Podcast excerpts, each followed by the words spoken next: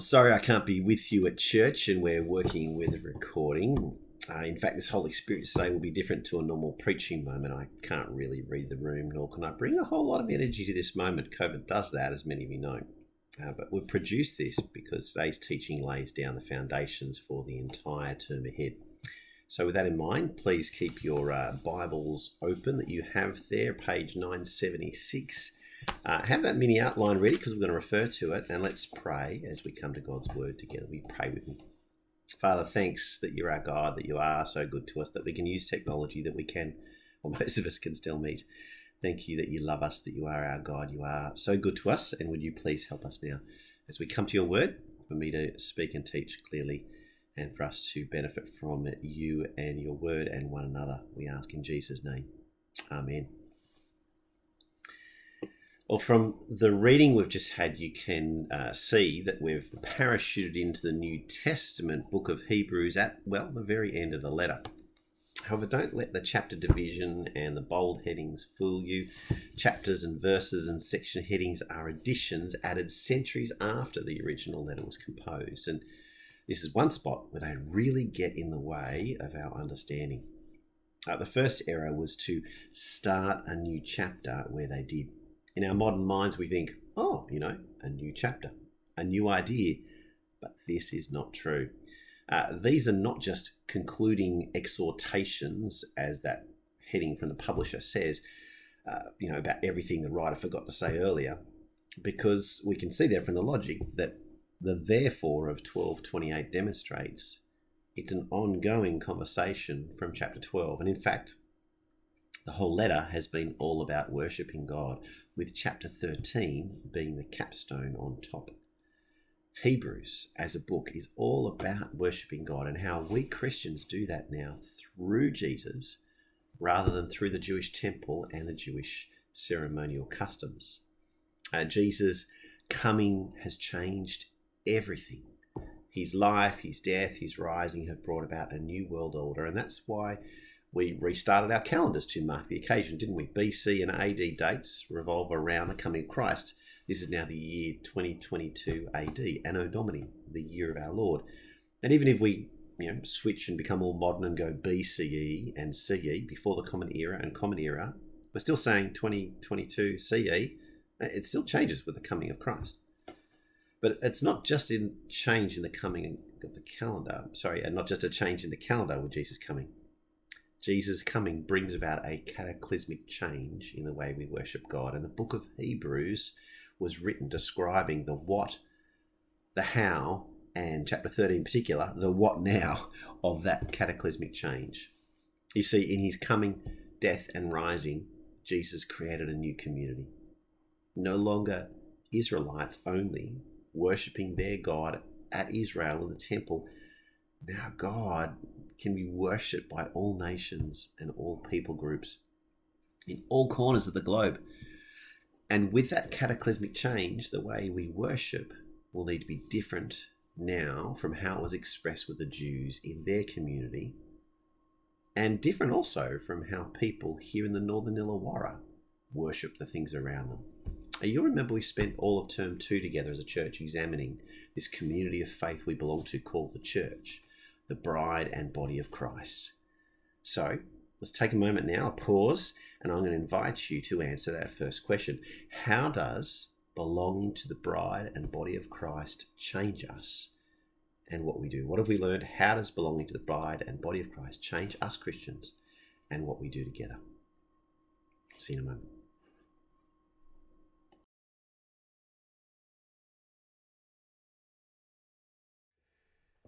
Well, how'd you go? Uh, there's, there's so much to it, isn't there? Uh, our gatherings are the gospel made visible. They they demonstrate what it means to clearly belong to God. That we are a lifeboat on a mission together, and our words, our service, our structures, our giving, our gifting are all shaped by what happens when we gather in community together.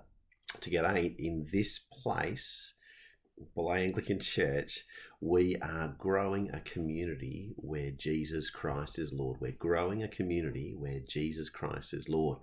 But, but even more than a mere community, as good and amazing as that is, we read here in Hebrews 12 that, well, it's a kingdom. It, it, it's a kingdom we're in process of receiving. Look at verse 28 there. Therefore, since we are receiving a kingdom that cannot be shaken, uh, let us be thankful and so worship God acceptably with reverence and, and all. We're receiving a kingdom. We, we are receiving a kingdom, a, a kingdom that, that cannot be shaken. But that's strange, isn't it? Because kingdoms can be shaken, can't they? Kingdoms come and kingdoms go. On a family trip one year, we were uh, lucky to visit England, where we saw evidence of the ancient Celtic Empire and the Roman Empire, and then the Norman Empire, which followed it. England was once the greatest kingdom in the world. They used to say that the sun never set on the British Empire, but it has now. In our lifetimes, the USA has been mostly in the, in the ascendancy, but not for long. China is coming. And China will come, and China too will shake and go. All human kingdoms will come and go. But we Christians are receiving a kingdom that cannot be shaken. You and I are on the receiving end of a kingdom that will last forever. No wonder Jesus told the Jews to make that their number one priority, not where they were and what they were doing, but he said to them, Seek first the kingdom of God and his righteousness. Don't worry about your ambitions, ambitions, don't worry about your appearances. Seek first his kingdom. And now, after his resurrection, we Christians are in process of receiving this kingdom that cannot be shaken. But hang on a moment. What, what about it can't be shaken?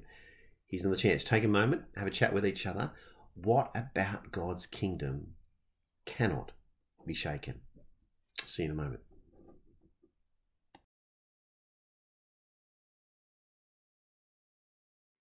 Well, isn't that wonderful? How good is it to know that God's rule is eternal? Our place His family can never be taken from us. Our future resurrection bodies will never be sick or fail like these ones do. Cannot be shaken.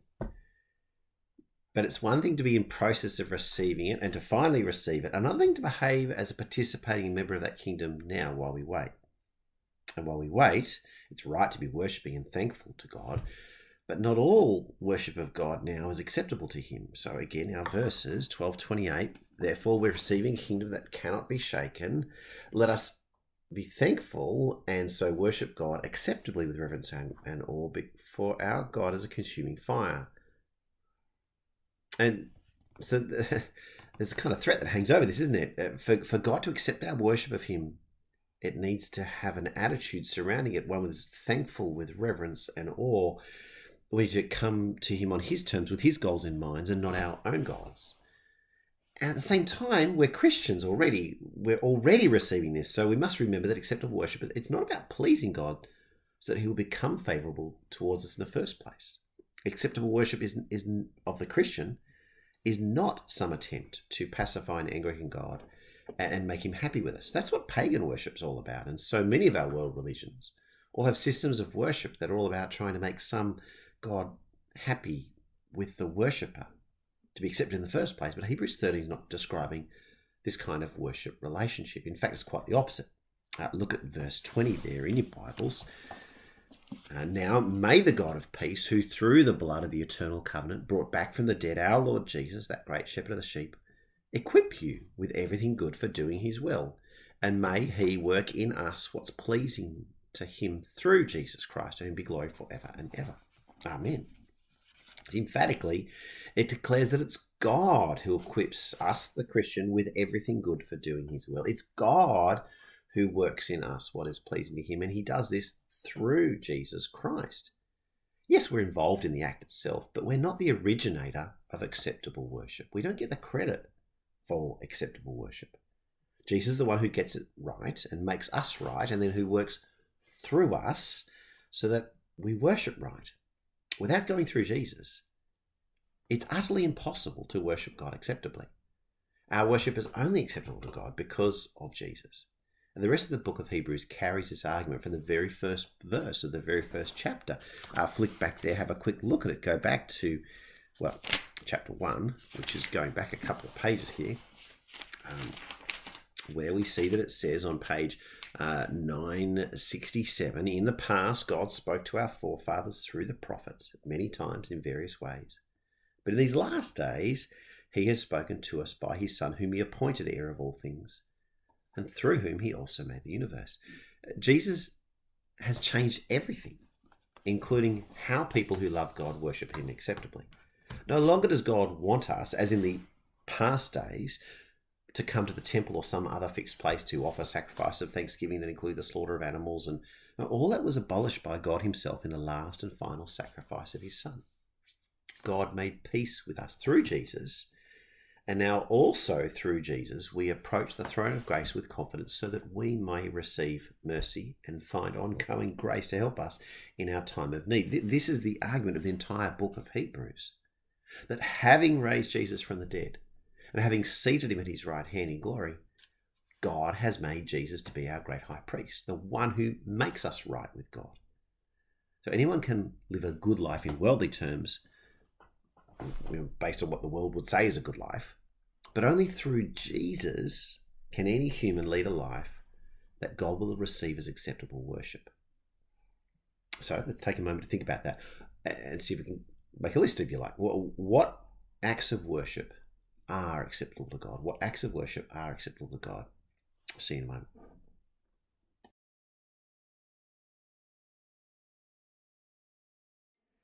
Rightio, well, this is where the rubber hits the road, isn't it? So then, you know, what is acceptable worship to God? It says here in verse 28 that our worship needs to be thankful with reverence and awe. Well, now we're talking attitudes, aren't we? And attitudes that's helpful because that's where we should be starting. It's through jesus and then it's thankfulness reverence and awe. But i reckon if we asked 50 different christians we'd hear 50 different ways of putting that into practice worshipping god with thankfulness reverence and awe. And in one sense that's terrific. It's good that we all care and it's good that we could all think of things. But what still if he doesn't accept your or my version of this? He is a consuming fire you know and, that, and that's no idle threat. We need to remember that but consider what he did in the Old Testament when the Israelites got this wrong. When it, what they thought was impressive wasn't acceptable to God. Remember Cain in Genesis 4 we looked at earlier in the year? Remember Sodom and Gomorrah in Genesis 19? Israel discovering this at the golden calf in Exodus 34? Moses' sister gets this wrong when she attempts to worship God on her terms. And then we have these amazing scenes in Leviticus 10 and in Numbers 16 when Nadab, Abihu in Leviticus and Korah and his mates in Numbers 16 are literally consumed by fire because they got this wrong. And if they didn't escape when they refused him who warned them on earth, how much less will we escape if we turn away from him who warns us from heaven? And that's one of the arguments in Hebrews here. See, Christians, we, we, we shouldn't play with fire we mustn't toy with God. We need to know precisely what manner of worship is acceptable to Him and not make it up. And thankfully, God isn't silent on these matters, and nor is He inconsistent. He doesn't expect us to come up with some system of worship and try and see what He thinks, hoping we get it right. Instead, He reveals to us precisely what acceptable worship looks like. And He does it here in this chapter. So the very next sentence after 1229 begins describing for us what acceptable worship looks like and it runs right through to verse 21 of chapter 13 with the sign off greetings making up the last four verses. And what does it include? All kinds of things, doesn't it? And not just what we do in church. There's no distinction here between church worship and the rest of our lives worship. Uh, or, or rather, there's not a worship service, but that our lives should be an expression of worship to God. And so we'll work through this. This term, we'll see it that a life of worship is one where Christians love one another as family, verse 1, and where strangers are welcomed into the church, verse 2, and where we care for Christians in prison, verse 3. And it's a life where marriage and sexual, sexual faithfulness are upheld, verse 4, where people have freed themselves from the love of money and are content with what they have, verses 5 through 6. It's a life where we imitate constant biblical faithfulness of the great ones past, verse 7 to 9a, and where we bear the sacrifice and disgrace of Christ willingly, verses 9b through 14.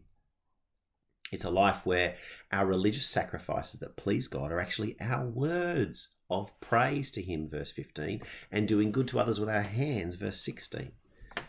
It's a life where we have confidence in our leaders and willingly submit to them. Verse 17, and where prayer is earnest, accurate, loving, and God dependent. Verses 18 to 21. Being a, being a Christian, living out this life of worship, it's not a two hour a week Sunday task to live this out. In fact, uh, no, we, we need to get rid of our 21st century habit of box ticking where we fulfill our religious obligations once a week, tick that box, and then move on to the other things. Another 166 hours a week. Now, Christian worship of God, as defined by God's word, is a whole of life 24 7 activity. And this is why we need Hebrews 13 to instruct us, uh, so that we don't make it up. And, and we need not just Hebrews 13, but the 12 chapters that come before that precede it. So that Christian worship is no longer unclear, misdirected, or divided into bits, that we don't switch it on when we come to church in some kind of uh, car park miracle. So we put on our holy voice and file into church and then afterwards revert to different behavior in the, the real world. Well, that's the definition of hypocrisy. And that's what we shouldn't do. In fact, let, let's pause and think on that for a moment. Why is it hypocrisy when Christians divide our lives into my bits and God bits? See you in a moment. Well, praise God for Jesus because hypocrisy is, well, another sin for which Christ died. Not something that takes us out of God's hand, but something we can be thankful for because Jesus died for that sin too. And and, and helpfully, uh, what we have here in the Bible describes for us how to repent of that hypocrisy and how to live differently. And that's why what we have here in Hebrews 13 and throughout the New Testament is uh, what it means to worship God acceptably with reverence and awe, thankfully with reverence and awe.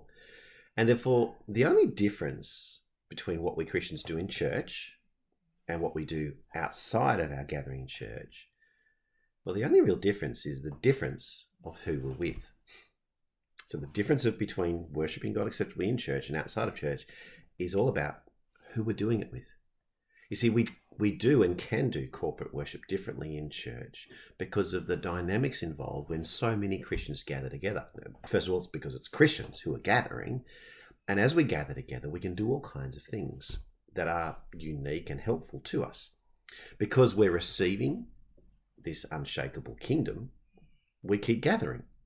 And as we make this point of gathering again and again throughout each year, throughout the, each week of each year, we do these things as we gather. And as we gather like this, we grow and change and mature together and we build one another up as each member of the body does its work, growing together into this community here where Jesus Christ is Lord. And so, Christians, in this way, as we express this, we realize and recognize that we aren't a random set of individuals who don't know each other, like, I don't know, a bunch of people who go to the movies together. Uh, while we each relate to God, while each Christian relates to God personally, there's no such thing as churchless Christianity. No, we're receiving a kingdom. We are receiving kingdom. Each Christian is receiving kingdom. We together are receiving it. There's a whole community of us. And that's why we don't give up meeting together as some are in the habit of doing. Rather, we set aside our individual preferences for the sake of Christ who is above all, and we meet together in his name. So we meet.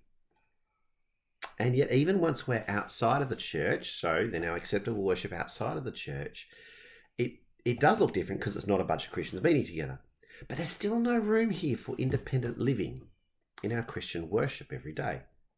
As we move through Hebrews 13 this term, we'll find that all of these worship commands have us interacting with other Christians and non Christians in ways that, well, aren't normal in human society necessarily, or certainly not consistently.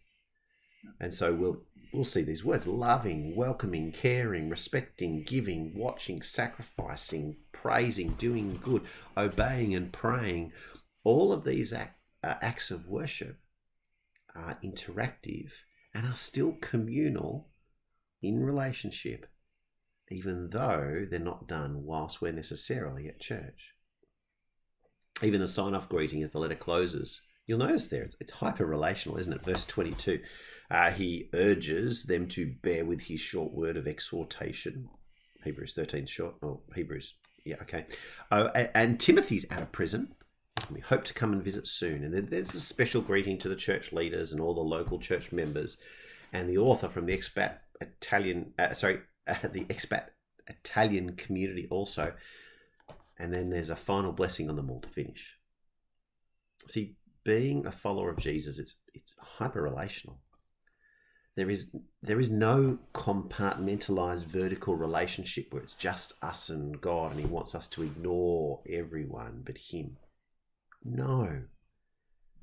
Our worship of God, our worship of God, is a vibrant relationship of life and love for other people in thankfulness and reverence to God who's called us to live such a life.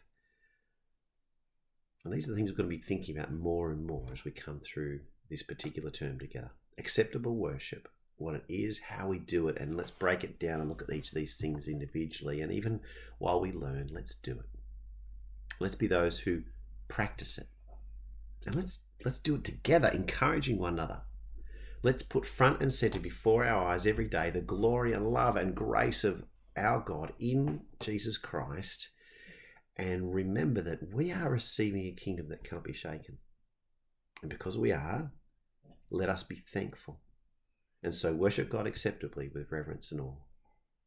And May the God of peace, who through the blood of the eternal covenant brought back from the dead our Lord Jesus, that great shepherd of the sheep, equip you with everything good for doing his will. And may he work in us what is pleasing to him through Jesus Christ, to whom be glory forever and ever. Amen.